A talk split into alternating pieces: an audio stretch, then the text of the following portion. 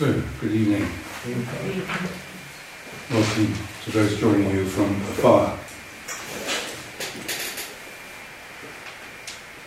This evening at the Mass of the Lord's Supper, we begin the liturgical expression of the Passion narrative, the journey that we've been on this week.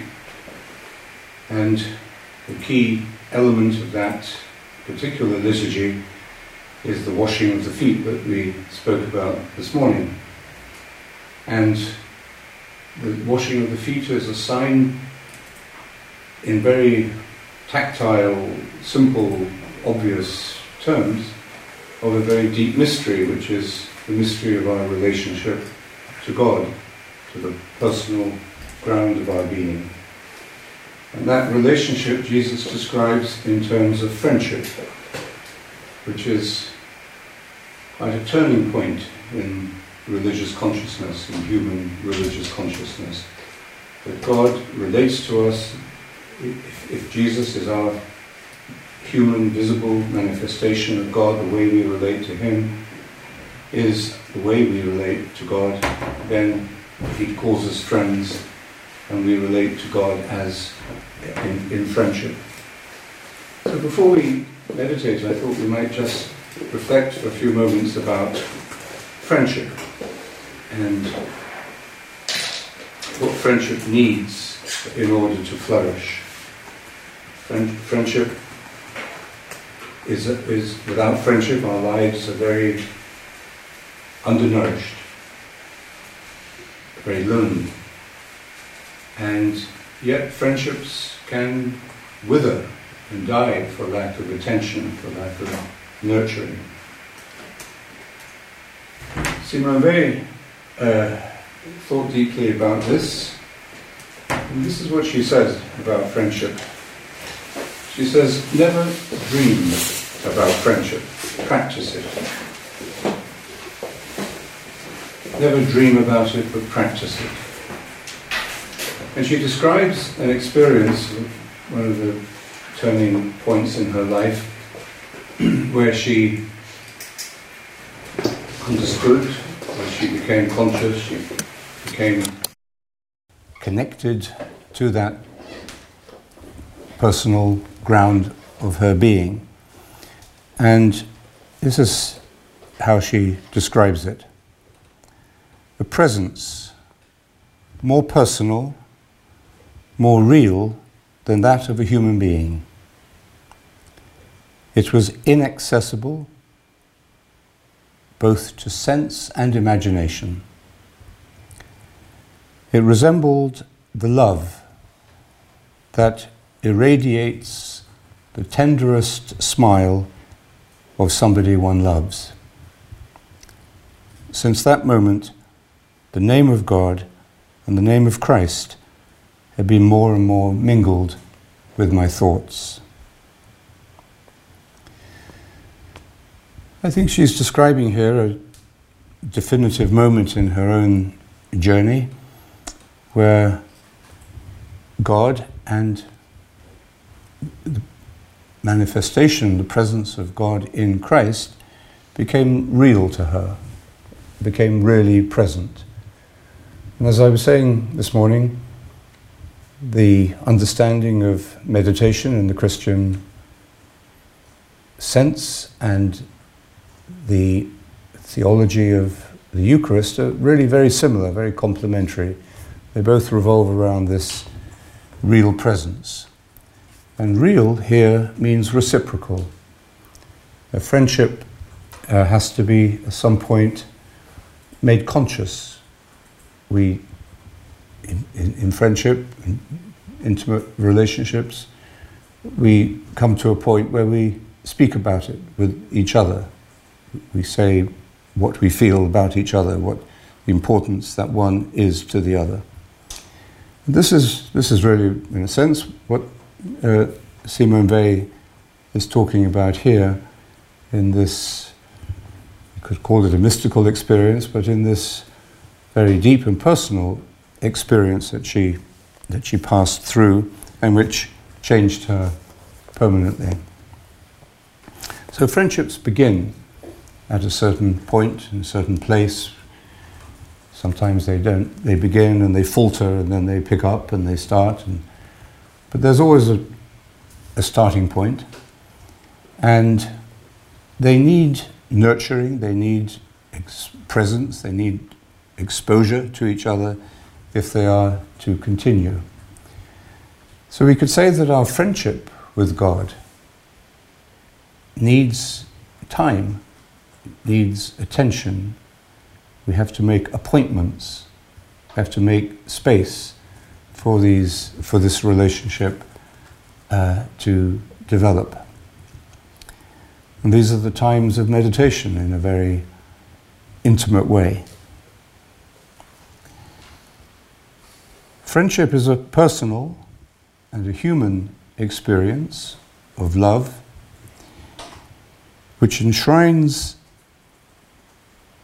and, in a sense, reflects the friendship of divine love. If God is love and friendship is a form of love, we can say, as some of the uh, Christian uh, spiritual writers have done, people like Aelred of Rievaulx in the 13th century, God is friendship. If God is love, then we can also say God is friendship. And maybe this speaks to us more intimately. It makes the understanding of God closer to us, less abstract. In friendship, we have uh, a mutual benefit. One blesses the other, enriches the other. One gives to the other. But it's a mutual benefit that doesn't become manipulation or exploitation. We don't use our friends, or if we do that, it's a very superficial kind of friendship we want something, we'll ask for it or we'll take it. But we don't manipulate, play games with uh, true friends. And yet there is a, a real mutual enrichment. And I think this also explains why in meditation we are not trying to get anything out of God, not trying to exploit God, and we're not bargaining with God. You know, we're not saying, well, look, I'm a very busy person and I'm giving you two half hours of, of my day and I deserve something back. And if you don't give it to me, uh, then I'll have to reconsider this contract. So we may indeed begin our spiritual journey in that way, instrumentalizing meditation, our prayer, as if it were an instrument which will allow us to twist God's arm or to get what we want. But eventually, that rather egocentric motivation begins to fade. And as it fades, we will be led to a, a deeper, more other centered, more selfless uh, motivation for persevering with the, med- the meditation. So the reason we continue is, may, not, may not always be the same reason that we begin, but that's true of many relationships and many friendships. Important thing, I think, is to see that through uh, exposure to each other, by time spent with each other, friendship brings us deeper into that personal ground of being and brings us together in the case of friendship, and the case of those we meditate with. I think we can say meditation creates friendship. We find that we have a trust and respect and, and an affection for those that we meditate with, even if that's all we do with them on a regular basis, even if we don't sp- spend much time with them or have any other interactions. There is a, a very pure kind of spiritual friendship. There are many kinds of friendship. Uh, friendships, you know, between politicians that alliances that, that don't last long. Friendships between business people, between professionals. And all of these have their value and, and their importance. But what we might call pure friendship or deep friendship doesn't have those um, add ons.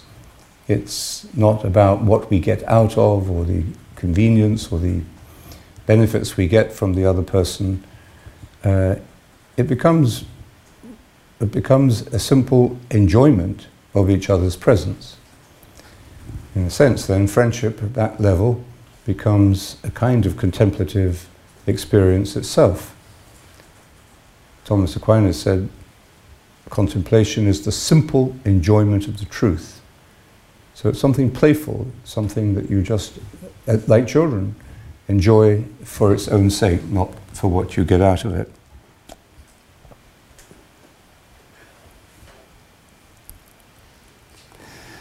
Where two or three are gathered in my name, Jesus said, He will be there with them.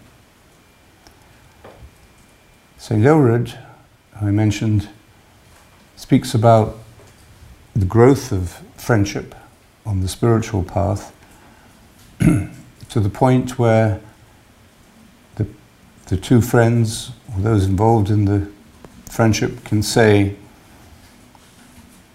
Christ is present and Christ is the third between us, is the space or the personal space in which we meet each other and where together we go with, through, in, and beyond Him. So, when we come to the Mass this afternoon, might remember that this is an expression of love, an expression of friendship, very explicitly, as Jesus says, I call you friends.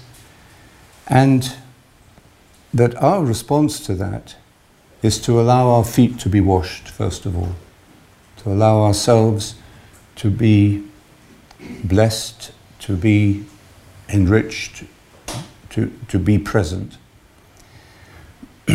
There's a beautiful poem by George Herbert that actually Simone Weil loved very much, called Love. It's the third of the sequence of poems called Love.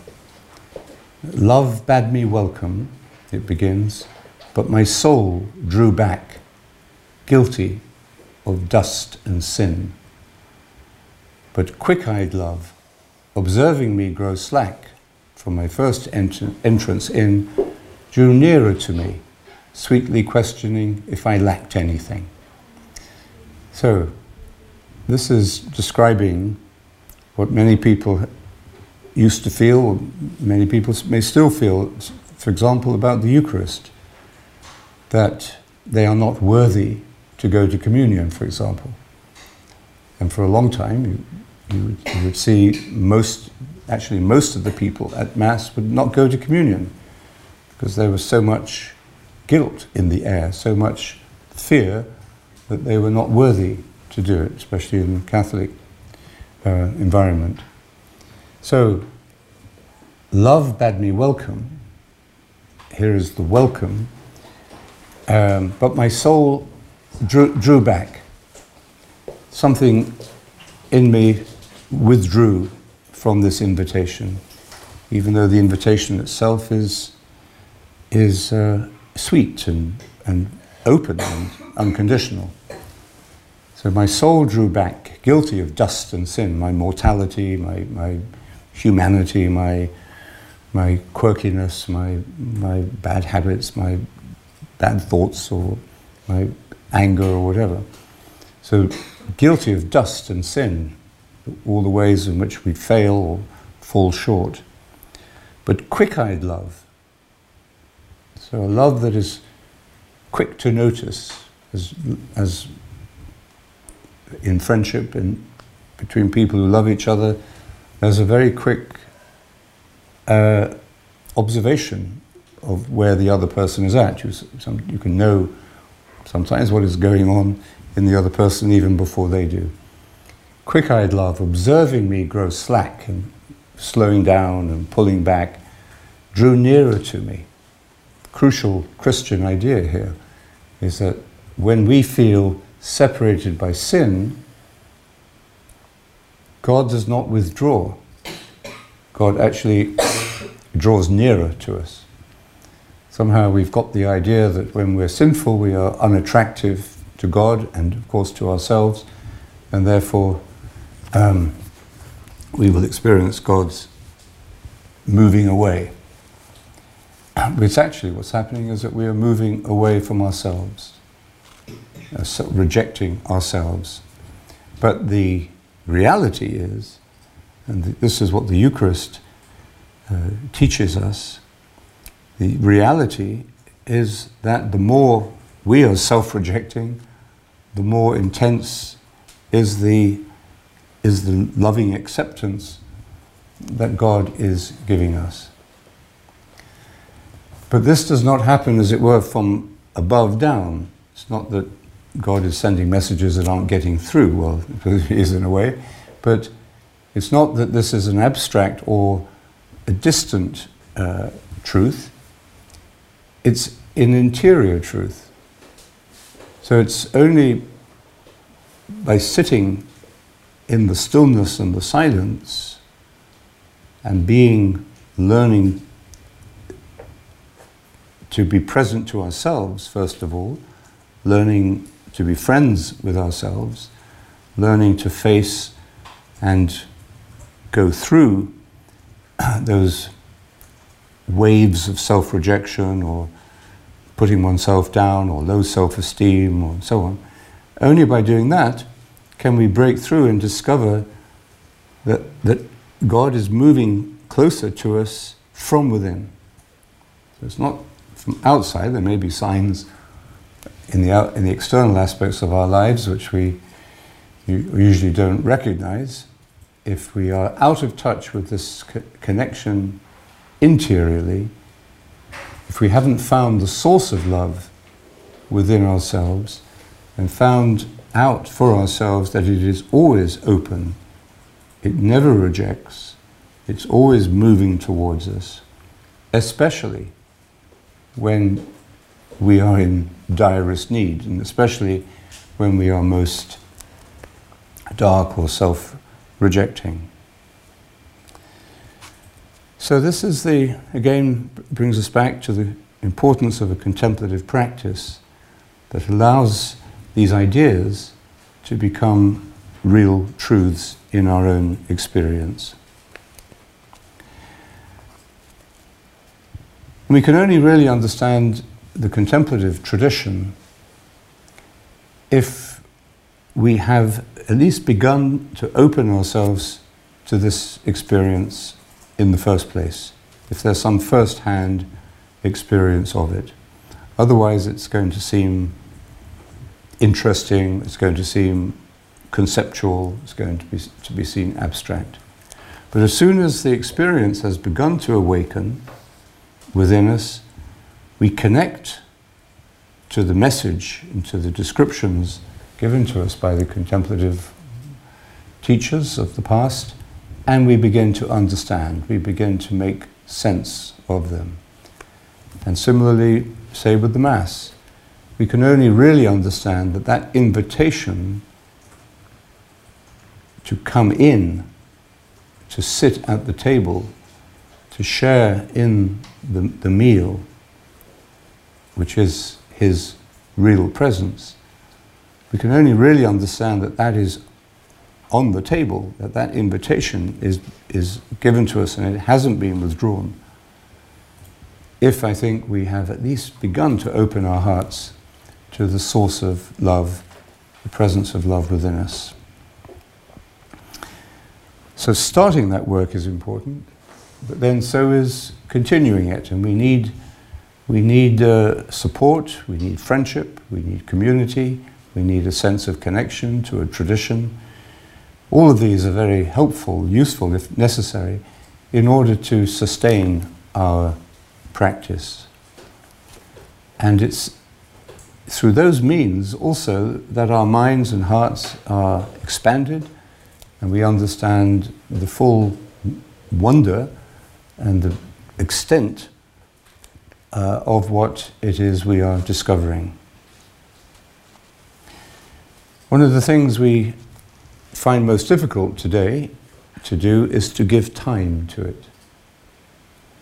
I don't think it's just because we are very busy and rushing around. It's not only that, of course, we're busy, but it's really that this is the excuse we, we, we give to avoid the, the first stage, which is to sit in the stillness, in the silence, and confront, first of all, the agitation and the distractedness of our own minds, and the pockets of self rejection or of uh, self doubt that we will inevitably find as well. So it's because this at first may not seem. Sometimes at the beginning of the journey of meditation, people plunge very deeply, very quickly into this friendship with God, into this discovery of uh, the source of love within themselves. And it uh, changes them, as it did here for Simone Weil, uh, more or less instantly and permanently. But even then, I think that doesn't necessarily last at the same level of intensity. And uh, you can't expect to have that kind of experience every time you meditate. So, but for also for many people, it, just, it doesn't, that doesn't happen.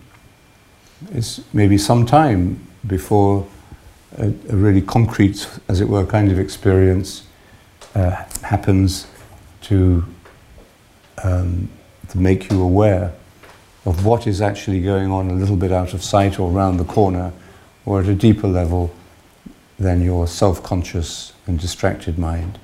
Because even when the mind is very distracted, is very agitated, this work is going on. This work is still going on. So you have to realize, uh, if you want to continue with meditation, you have to realize that the seed is growing, how we do not know. As Jesus said about the kingdom of heaven. It's like a seed that a man plants in the ground and he goes to bed at night, he gets up in the morning, and all the time the seed is growing, how he does not know. So, in other words, we have to, we have to be open to this other way of knowing, which is not knowing, not being able to observe, not being able to measure not being able to prove, but knowing nonetheless, spiritual knowledge. And to begin with, that may be unfamiliar because it's not a kind of knowledge we, we um, are familiar with in our education or culture. So we may be unfamiliar with it at first, but it has its own power to convince us. We just have to give it time. Just as friendship needs time. If we don't contact our friends, we leave it for, for years sometimes, or months, or you know, too much water has flowed under the bridge um, to allow the, the friendship to be revived. So we need, we need to see whether, to, to see for ourselves whether this is something worthwhile that we are prepared to give time for, just as we would in a friendship or the time we give to someone we love. The difference is, of course, that this kind of gift of time that we give to meditation as to friends is um, leisure time. There isn't a lot of leisure in the modern world. It's leisure uh, in the sense that this is, we're not being paid for it. It's not work. It's not entertainment either. And most of our leisure time today is given over to entertainment. Turn on the TV, go to the movie, do something. So this is leisure time, as with a friend, but it doesn't, in a way, you know, you're not, you're not getting anything out of it except what you're getting, what it is. It's good in itself. And this rediscovery of the need for leisure, that means to do things because you love to do them, to do things because they're worth doing for themselves, and yet it means a sacrifice or a gift of time to do it. That has a profound impact on our whole life, in fact. We begin to see um, uh, the use of time in our life in a new way. One of the effects of that is very obviously that we are less stressed. Our attitude to time becomes more relaxed. We'll also find we can achieve more in less time, probably. And uh, we accept what we can't do without getting into a state about it, without getting into stress.